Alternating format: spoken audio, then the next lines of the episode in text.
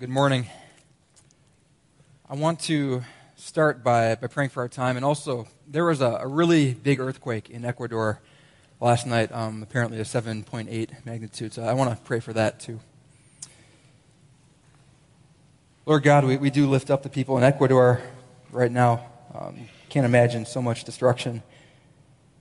We pray that the, the people who are still trapped, we pray that you would hear their cries for help, that you would provide um, you'd provide the equipment needed to, to move earth, to the, the, the, rescuers needed to, to come save them. We pray that you would, you would help their army, army to preserve order, to, to protect against people looting and making this even worse than it already is. We ask that you'd be with them, that you'd help them in the midst of all this. And Lord, we pray for our time this morning. We thank you for your word, your, your word that is truth. And we ask that you would bless it, that it would sink into our head and our heart ultimately to our hands, Lord, as we, we live it out. Bless this time. May it be for your glory. Amen. Well, my name is Chris. I am a student at Trinity Evangelical Divinity School. It's my third year there, starting to think about the end. And I didn't know Scott was from Minnesota. I'm a Minnesotan as well, as we said up there, Minnesota. I'm also a pastoral apprentice here. I've been here uh, a couple years now, and what all that means is I'm, I'm training, I'm getting experience, and God willing, in maybe a, a year or two, I might be pastoring somewhere. So we'll see what happens that way. I know a lot of you. Um, for those of you who don't know me, and, and even for those who, who do, I want to share a few facts you, you might not know about me. When I was a freshman in college at the University of Minnesota, I was on a research group. It was with a bunch of high energy physicists, and we were building a neutrino detector. There's Fermilab here in Chicago, and they shot neutrinos through the Earth that were detected in a mine in northern Minnesota. So I was a part of that. That was pretty cool. Also, when I was in college, I, I studied abroad, and I played in the basketball league while I was there with some professionals in Australia's NBL. In college, I also I um, was a research associate at one point at uh, a level one trauma center in Minneapolis, in an emergency room. Since college, I've worked in IT, healthcare, education, church ministry, and, and actually finance too. Um, I was actually once on a first name basis with the, the tax director at Best Buy's corporate office. And just in case you're not skeptical yet, I hardly ever sin too. All those statements, not the last one, but all those statements are technically true, but they're pretty misleading. I say that because we live in a, a world of illusions, and oftentimes these are the sort of impressions you get from people especially if you're, you're interacting with people on social media. People just project the, the best parts of themselves there. We live in a world where um, models in, in advertisements, people in movies, there's so much photoshopping, there's, there's so much makeup that you'd hardly even recognize these people in real life. We live in a world where the media is highly manipulated. I, some of you know Donald Childs, and he shared an article on Facebook that I read a couple weeks ago. It was about a, a man named Andre Sepulveda He's a guy who's in prison now, but for about a decade, he was hacking elections all over South America. At one point, he had 30,000 Twitter bots, and he was using that to make things go artificially viral. He was setting the conversation online. And so we live in a world where our media is highly manipulated. Things we buy, right? I bought over the, over the counter allergy medicine a little while ago, and I opened the box. Less than a quarter of the volume of that box was filled with anything besides air. We hear of food companies sponsoring studies to, to show that their products are not bad for us. Genetically modified strawberries are as big as a small apple and as red as a cherry, and yet they taste like nothing. And then, in case all that's not enough, I'm up here wearing somewhat professional attire, but there's a good chance later this week, in between my work as a tutor that I do in, in the evenings, I'll be somewhere in the northern burbs, curl up in my back seat, taking a nap after eating a burrito from 7 Eleven. Right? Maybe not what you'd expect. Unless you know me, then you're like, Chris, that's what we expect from you.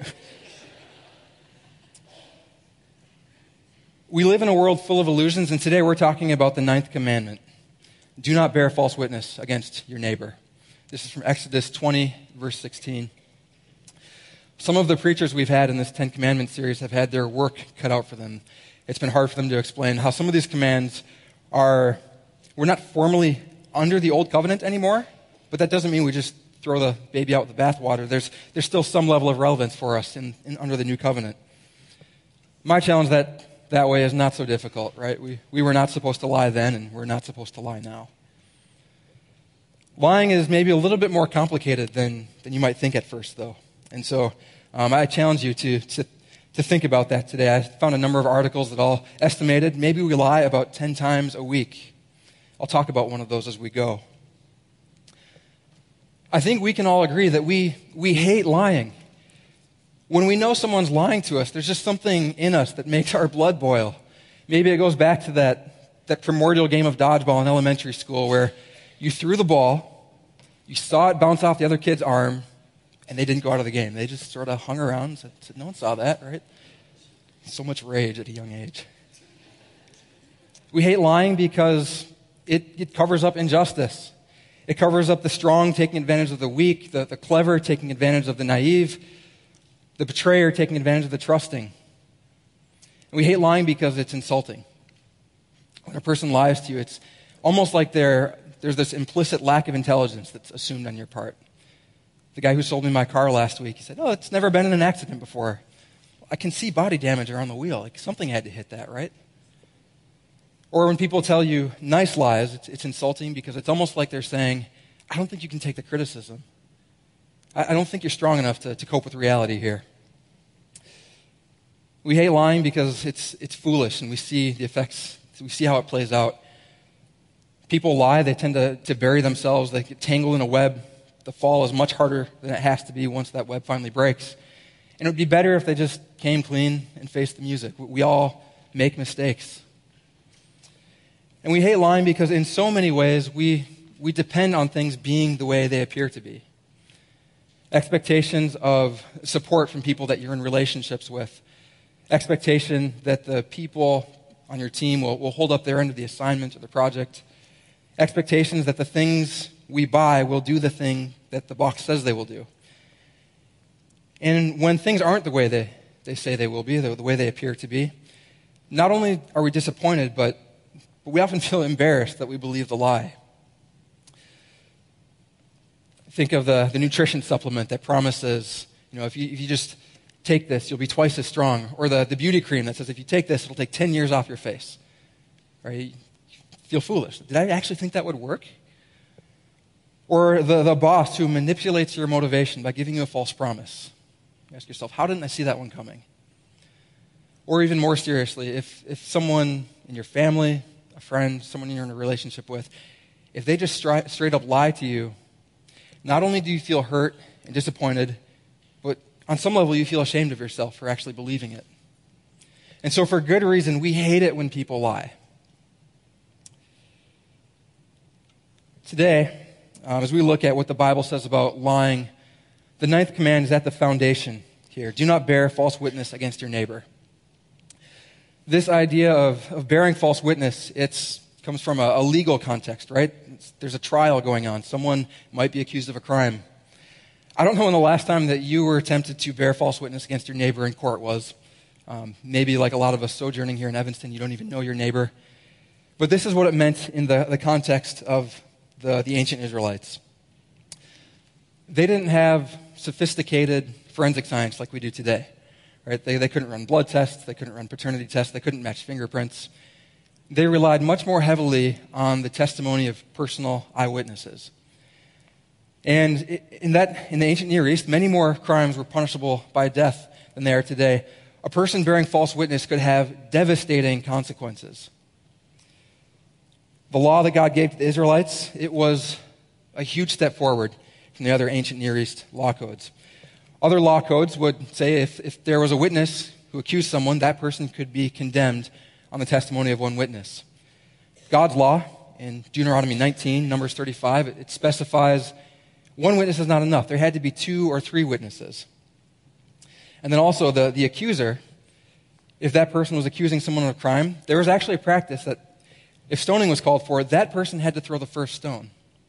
The logic there is if you're going to lie about someone, that's, that's going to burden your conscience. But if you're going to lie and then you have to throw the first stone, that's going to make that a lot more intense. Deuteronomy 17:7 speaks to that. And then in Deuteronomy 19, 18 to 19, it actually says that If someone was found to be bearing false witness, that person would have to take the punishment that the accused person would have had to take. So, in the law God provided, it was strongly encouraged, strongly discouraged to falsely testify. The ninth command highlights what is perhaps the worst form of lying lying to deliberately harm someone. And if anyone's wondering, like, is there a time when, when lying's not as bad? Maybe it's even okay. I thought about raising that question, but I'm not going to. Um, I put something on the city if you want to look at that and you think of situations like the Underground Railroad or something like that. As I mentioned before, uh, I found a number of articles that talked about we, we probably lie a lot more often than we'd think. One article I found, it's called the, the Truth About Lying. I found this posted on Psychology Today. And disclaimer, um, I am no expert on the psychology of lying. I, I Googled, I found this article, it seemed intriguing. Um, you can find it too if you Google psychology of lying. It might be the first thing that pops up. It's also from 1997. Some, some of you are from 1997, so, so don't hate on it. Lying hasn't changed in the last 20 years. This has gone back as far as Cain, right? This article found that 147 people, it tracked 147 people for a week, and on average, they lied one to two times a day. And this is apparently excluding, you know, the, the everyday, you know, someone asks you, How are you doing? You're not doing well, but you say, I'm doing fine. That doesn't count. These are deliberate attempts to, to convey false impressions. And I would caution you, in case you're saying, like, that's, that's not me, I, don't know who those people are. I'm guessing most of us don't look at ourselves and think of ourselves as, as liars, per se. But if these, these articles are right, this ha- probably happens a lot more than we even realize ourselves. And so I challenge you today as we talk about this to, to critically assess yourself. The remainder of the message, I want to reflect together on three reasons why we lie. And then for each of those, I'm going to give you a corresponding reason why we shouldn't lie. Okay? Oh, reason number one we lie to protect ourselves. Think Abraham and Sarah in the Bible, right? Genesis 12, Genesis 20. Abraham and Sarah are going into Egypt. Abraham knows that his wife is, is an attractive wife. He's worried that Pharaoh will have him killed so that Pharaoh can have his wife. Solution? Sarah, dear, why don't you just tell them you're my sister, not my wife? Then they won't kill me. So they do that. Only problem is, Pharaoh actually did take her as his wife. You can imagine Sarah's being led over to his chamber and looking back at Abraham, like, now, now's the time. You can, you can say something now. Abraham's just like, ah, I'm not sure what to do here. Abraham had a promise from God, right, that, that God was going to make him into a great nation. And yet he didn't trust that promise. He took matters into his own hands. He lied. He was even willing to give over his wife to another man. Pretty sure Pharaoh wasn't just looking to have dinner with her. And then in Genesis 20, he does the same thing again, different king, King Abimelech. And at this point, he's even received a specific promise that he's going to receive a son through Sarah specifically. Does the same thing. Fortunately, both times God intervened before something bad happened. We were talking about this the other day, and Pastor John pointed out, he's like, you got to wonder what that moment was like when Sarah came out of Abimelech's tent back into Abraham's. It's the icy silence. If we see this pattern in Abraham, Abraham is held up as one of the greats of faith, right? If we see this pattern in Abraham, we should realize how deeply this goes in humans.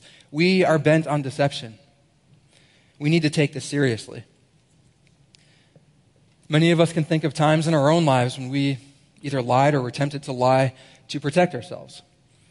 I think of my first job after college. I was working as a consulting analyst at a technology company, I was on my second project. It was something I was excited about. It was, it was considered a, a more prestigious role than the first one I was on. And so our client team, the, the company that we were working for, they had a, a lead. His name was Jan Willem, or Jan Willem. A Dutch guy. He had a little bit of a temper. Uh, I, I know zero Dutch, but I can still remember a couple phrases he would utter, and I'm pretty sure if I said them from a pulpit in the Netherlands, I would be asked to step down. Right? He, he was not shy about walking around the office cursing in Dutch. Well, two weeks into my role, he comes to me Friday afternoon and says, Chris, I'd like to meet with you Monday morning to learn about your work. Okay. My managers have flown home for the week. They're no longer there to intercede for me. And Monday morning, they, they wouldn't be back yet. So, so I have this to look forward to over the weekend. had the suspicion that he, he might be there to grill me a little bit. Sure enough, re- right away, he leads off. What's your experience with SAP? As the, the technology we were working with. Okay, this was the moment, right? Jan Willem was kind of high up. If he wanted to, he could have had me removed from the project. I was there with a consulting company. I was supposed to be have some specialized knowledge here. That's why they were paying me to be there, paying my company to pay me to be there. And so I could have could have dressed it up a little bit. Could have said something like, "Well, you know, I've, I've received some training from my company. I'm getting more focused training right now, and I'm going to keep, you know, picking things up as I go." I knew what he was asking, though. He wanted to know Are you a specialist? Does it make sense for us to be paying to have you here?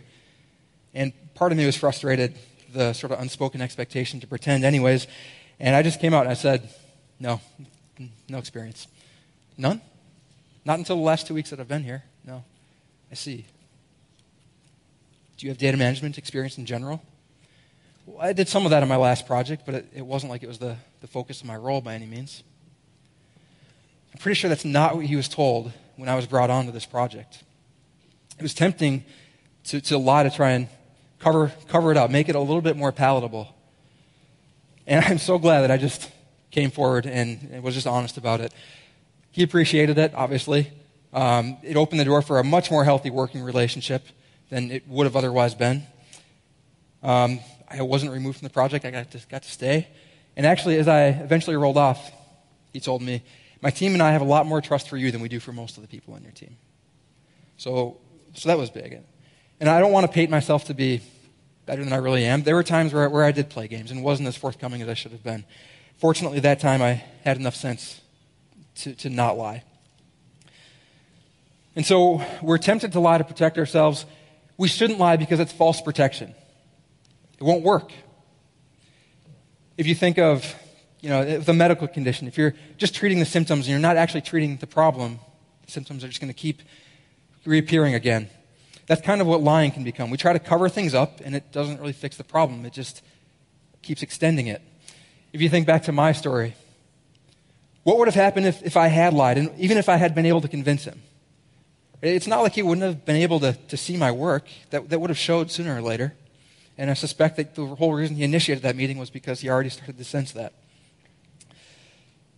Lying's false protection, it usually doesn't work. And, and even if it works against people for a little while, it certainly won't work against God, right? Can't pull the wool over God's eyes. When the Bible talks about what, what God thinks of lying, I'll just share two passages from the Psalms with you. In Psalm 5 6, it speaks addressing God, and it says, You destroy those who speak lies. The Lord abhors bloodthirsty and deceitful people. And then Psalm 15, 1 to 3. O Lord, who shall sojourn in your tent? Who shall dwell on your holy hill? Who gets to be with God is what this, saying, what this is asking. He who walks blamelessly and does what is right, who speaks truth in his heart, and who does not slander with his tongue. Those who lie don't get to be with God. It's those who speak truth. It's intimidating to think of God punishing liars. It's supposed to be intimidating. This is supposed to scare us away from lying, right? It's, we, we know that one day every liar will be exposed. The, the person who was in the car accident with you and lied about what happened, and, and now your insurance is higher. The journalist taking quotes out of context and slandering the person they're writing about. The coworker who shifts the blame at work. One day they will be exposed. And so if you're tempted to think, like, I need to, I need to keep up here, I need to to go along with the norm so that I can protect myself, I promise you it's not worth it. it. It won't work. It won't work against God for sure. It's false protection. We often lie to ourselves about our own failings. We find something ugly about ourselves, and rather than being honest with ourselves, we, we sort of lie to ourselves to cover it up. And in that sense, you might think of lying as being something like, like a second sin right? That something initially happens, and then you lie to try and react to it. And instead of lying to, to cover up reality, to, to hide from yourself, I would actually challenge you to, to use this temptation to lie as sort of a diagnostic. Some commands are easier to sense when you're breaking than others. It's, it's easier to sense when you're being dishonest, or when you're stealing, or committing adultery, or some form of sexual immorality, or, or murder, or violence against someone. someone. It's easier to sense when you're breaking those commands than when you're doing something like idolatry. It tends to be a more deeply embedded thing in our heart. If you're tempted to lie, ask yourself, what am I trying to protect? What am I placing fear towards when I should be placing more fear towards God? Or on the other hand, if you're lying to try and get something, ask yourself, what do I want more than I want to be in harmony with God? Use the temptation to lie as a diagnostic of what you're tempted to idolize. The first reason we lie is to protect ourselves. The second reason, or sort of alluded to, is we lie to, to get things, get things that we're not supposed to receive. You want things to, to go a certain way, and you're willing to fudge on the truth a little bit just to provide a little bit more assurance that they'll go the way you want them to. Someone in my ethos group shared a story recently about um, a, a, friend of hers, and it was a, a couple. They were engaged.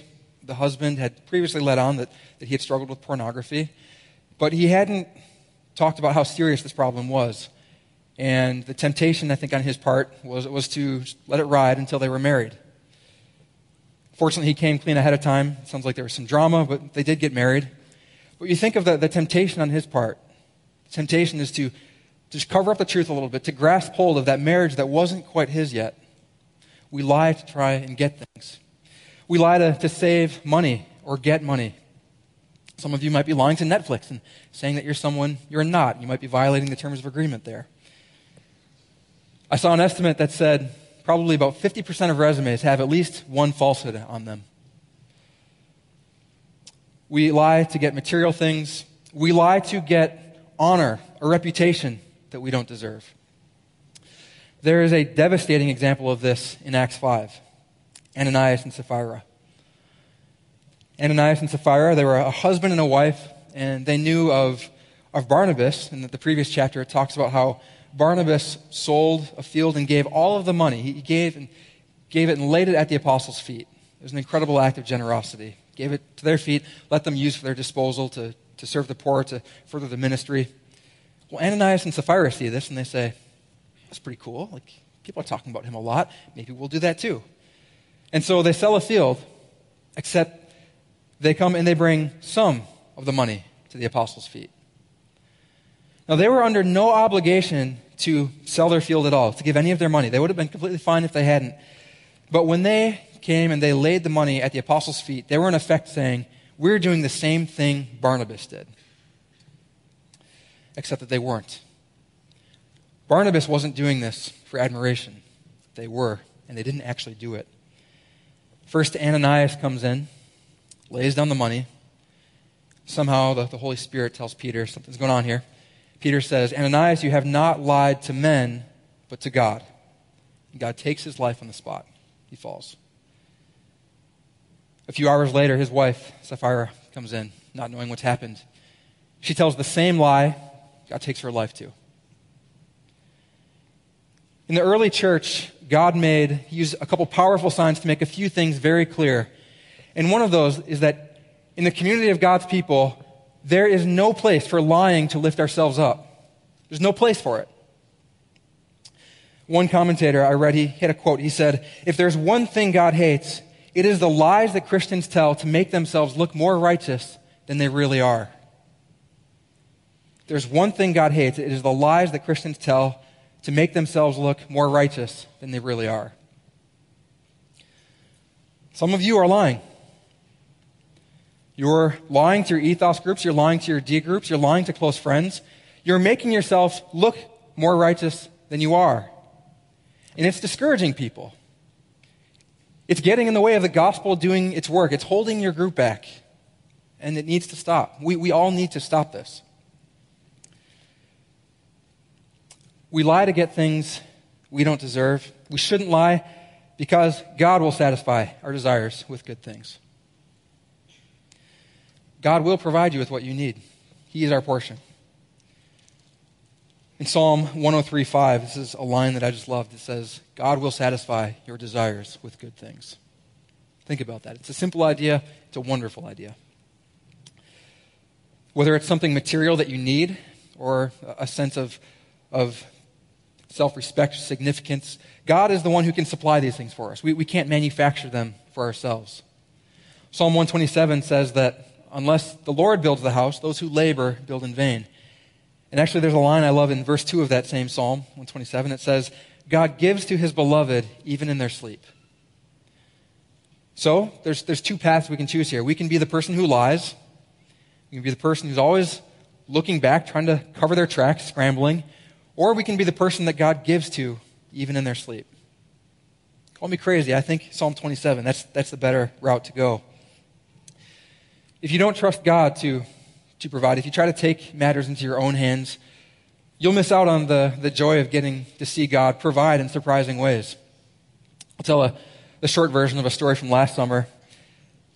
As I approached the summer, I, I wasn't sure how I was going to pay all my bills. I, I, had regular cost of living.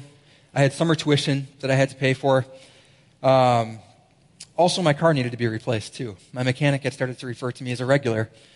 And it's okay if your server refers to you as a regular. It's not okay if your mechanic refers to you as a regular. That's, that is an expensive relationship. And as I was approaching the summer, I had six weeks until uh, my class started, and I'm thinking, what am I going to do for six weeks? You know, maybe I could, could tell someone I could work for longer so that I can get that job, and then five weeks in, give my notice and say, you know, I'm taking a class. That would be lying. It occurred to me that, that if I signed up for Uber, I could just drive when I wanted to. And long story short, I did, and it was great. Wouldn't necessarily recommend doing it anymore. It's kind of changed. Well, well, here's how this happened. I needed a car, like I said. Now, the, the first year I was here in Chicago, I lived a quarter mile down from JJ's Auto in Highland Park. And I heard the shop was good. I went there. And the first time I was there, it just so happened that the guy who walked out with the alternator that had been replaced was my friend JR, who had been playing basketball with all winter at LA Fitness. So that was cool. And a year later, I was looking at a car, and he, he actually went with me to look at this car out of a parking lot of Craigslist. And this guy who sold it to me, his name was Frankie. Name wasn't Frankie. Signed a different name on the title. Kind of sketch. Lying about all sorts of things with this car. Well, my friend Jared pulls up in a spotless version of the exact same car. He specialized in working on these. And he just starts itemizing stuff. You'll need to fix that. That'll be $300. That'll be 500 If you want to fix that, that'll be 200 Knew exactly what I was getting into. And so this guy, Frankie, he says to me afterwards, You brought the backup. And I love this story because it, it's so cool to think back to how God set the solution in motion over a year before I even knew the problem, there, there was going to be a problem. And I love this story because having seen the way that God opened that door, it, it made driving so much more enjoyable. It just kind of had the sense that, like, God intended me for to do that for that time. It was, it was good.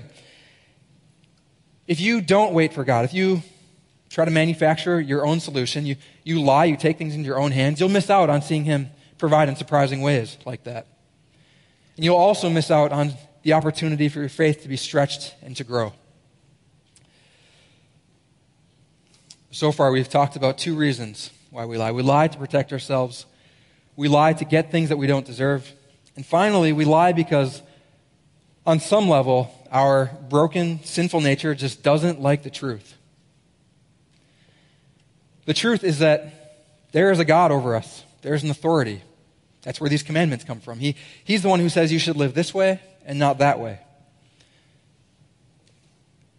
All of us were designed, were created to be, live in relationship with God. And, and it's not fun to think of how spectacularly we failed to live up to expectations that way, to live out what we were created for. Romans 1 speaks of the, the great exchange that all humanity is engaged in. Because we didn't like this truth of there being an authority over us, and and we didn't like the idea that, that we were created to honor and acknowledge Him, we created our own reality. I'm going to read excerpts of Romans 1, starting in verse 18. It speaks of people who, by their ungodliness and their unrighteousness, they suppress the truth. For what can be known about God is plain to them, because God has shown it to them. For his invisible attributes, namely his eternal power and his divine nature, they have been clearly perceived ever since the creation of the world in the things that have been made. So they're without excuse. For although they knew God, they did not honor him as God or give thanks to him, but they became futile in their thinking, and their foolish hearts were darkened. It goes on in verse 25. It says, They exchanged the truth of God for a lie. They served the creature rather than the Creator And then in verse 28, and since they did not see fit to acknowledge God, God gave them over to a debased mind to do what ought not to be done. They were filled with all manner of unrighteousness, evil, covetous, malice. It goes on, a laundry list of human evil. This passage describes the great exchange that all humanity has engaged in. It attributes mankind's unbelief not to our inability to know, but more to our active, willful decision to decide against the truth of God. And so it says, God gave humanity over to unbelief. He gave us over to futile thinking. It's almost like he's saying, Look, I've, I've made things, I've revealed myself, I've made things clear. You don't want to acknowledge that truth? Fine. You can believe what you want. You'll be given over to a debased mind. You'll be given over to sin. If you want to believe a lie about yourself, about God, He will let you. He'll even let you believe it if you want. Ultimately, our aversion to, to what the truth really is, it, it's rooted in a desire to exchange worship of God for worship of something else. That's what the passage says. When we paint a better picture of ourselves, when we dress ourselves up, usually there's an element of us wanting the admiration of other people. We want other people to adore us. And on some level, it's like we want to be another person's object of worship and stand in the place of God for them. This is at the root of the, the lie that Satan told in the garden to Adam and Eve. He, he said, It's not that if you eat this fruit you will die, it's that you'll be like God. He's holding out on you. You deserve better. There's a sinful impulse in all of us that wants to cover up the truth, that wants to present ourselves, not according to reality, but present ourselves on some level to be God ourselves. And that instinct, it needs to be killed. The way we fight that is we engage in true worship of God. The best weapon against false, wor- false worship is true worship. And so we lie because we don't like the truth. We shouldn't lie because it covers up the gospel. If we lie, we're implicitly saying that, that we don't like reality. By definition, though, the, the gospel truth is the good news of the truth. Reality is good for us.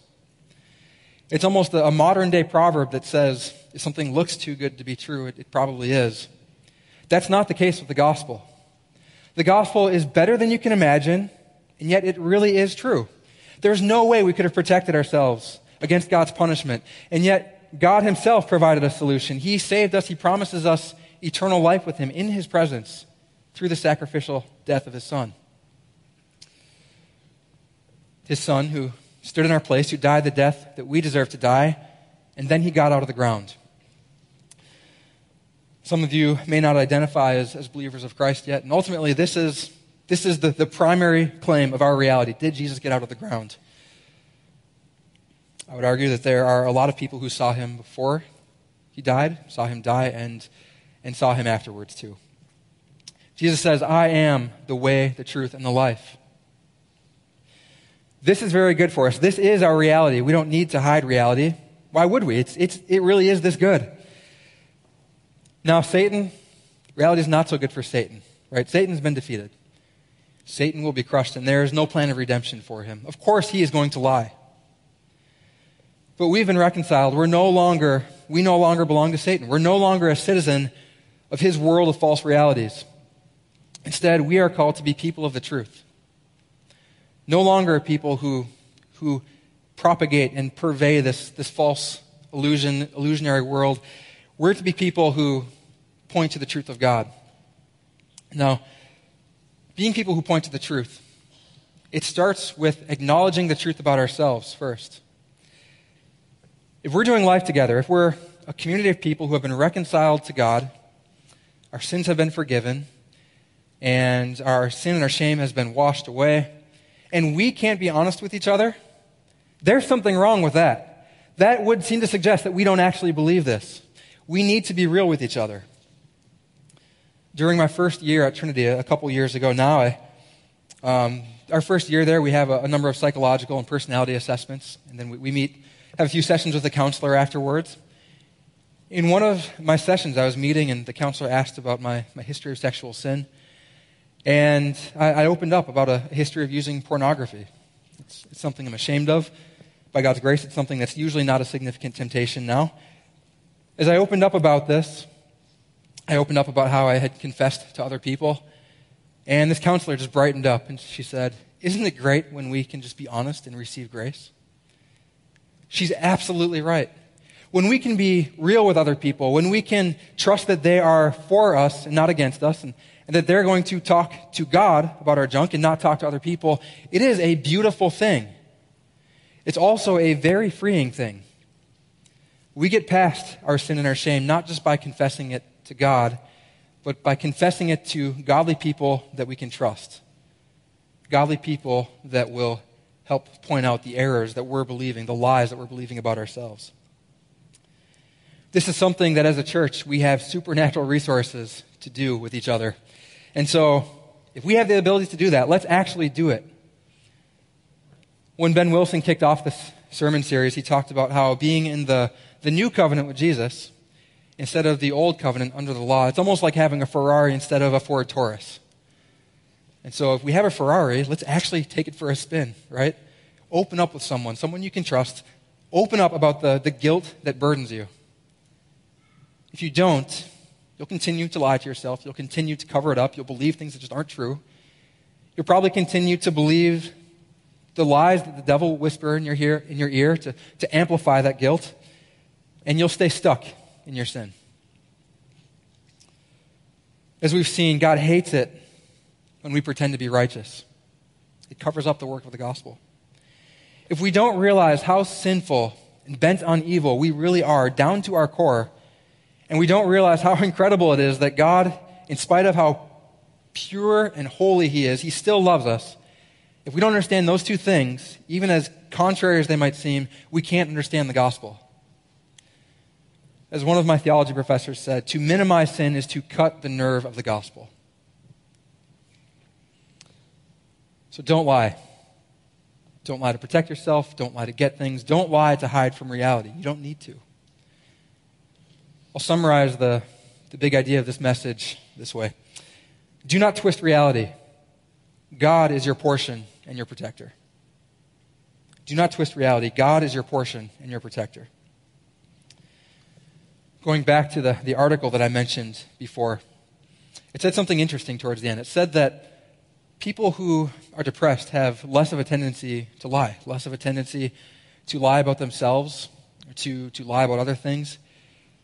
And it even suggested that perhaps a certain amount of self delusion was good for a person's mental health. I hope you see that that is, is not, that is not good advice, right? It's probably good research. You know, there's perhaps something to, to this observation that they found that a person who is, has less of an infatuated view of themselves might be more prone to depression. But that doesn't mean deluding yourself is good for your mental health, right? I'm going to read this last paragraph from the article. Certainly, anyone who insists on condemning all lies should ponder what would happen if we could reliably tell when our family, friends, colleagues, and government leaders were deceiving us. It's tempting to think that the world would become a better place when purged of the deceptions that seem to interfere with our attempts at a genuine communication or intimacy. On the other hand, perhaps our social lives would collapse under the weight of relentless honesty, with unveiled truths destroying our ability to connect with others. The ubiquity of lying is clearly a problem, but would we really want to do away with all our lies? Let's be honest. If you take a view of the world that does not put God in the equation, that is the best you can do. Reality is depressing, lie to yourself. Instead of letting us settle for the, the hopeless solution in behind this logic, I want to tell you that, that if you face the unveiled truth of who you are, as terrible as it might seem, if you face the unveiled truth about who you are, it will wreck you. And that's a good thing. You need to be destroyed because you need to die so that you can have new life in Christ. When you face the unveiled truth of who you are, but you also take hold of the unveiled truth of the gospel, that there's a God who knows your sin 10 times better than you do and still loves you, then the gospel will be the good news that it actually is. Let me pray for us.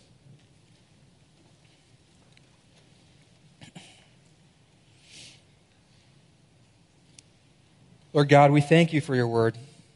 We thank you for giving us commands that show us how to live, how to live in harmony with you, how to live in harmony, harmony with each other.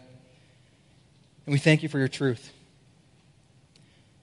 I ask for all of us that you would give us courage to be truthful, whether we're tempted to protect ourselves or whether we're just ashamed of the, the things we'd rather not be truthful about. Give us the courage to do that. It's scary, but it's something we need to do. Lord, bless us as we seek to honor you with our speech. Amen.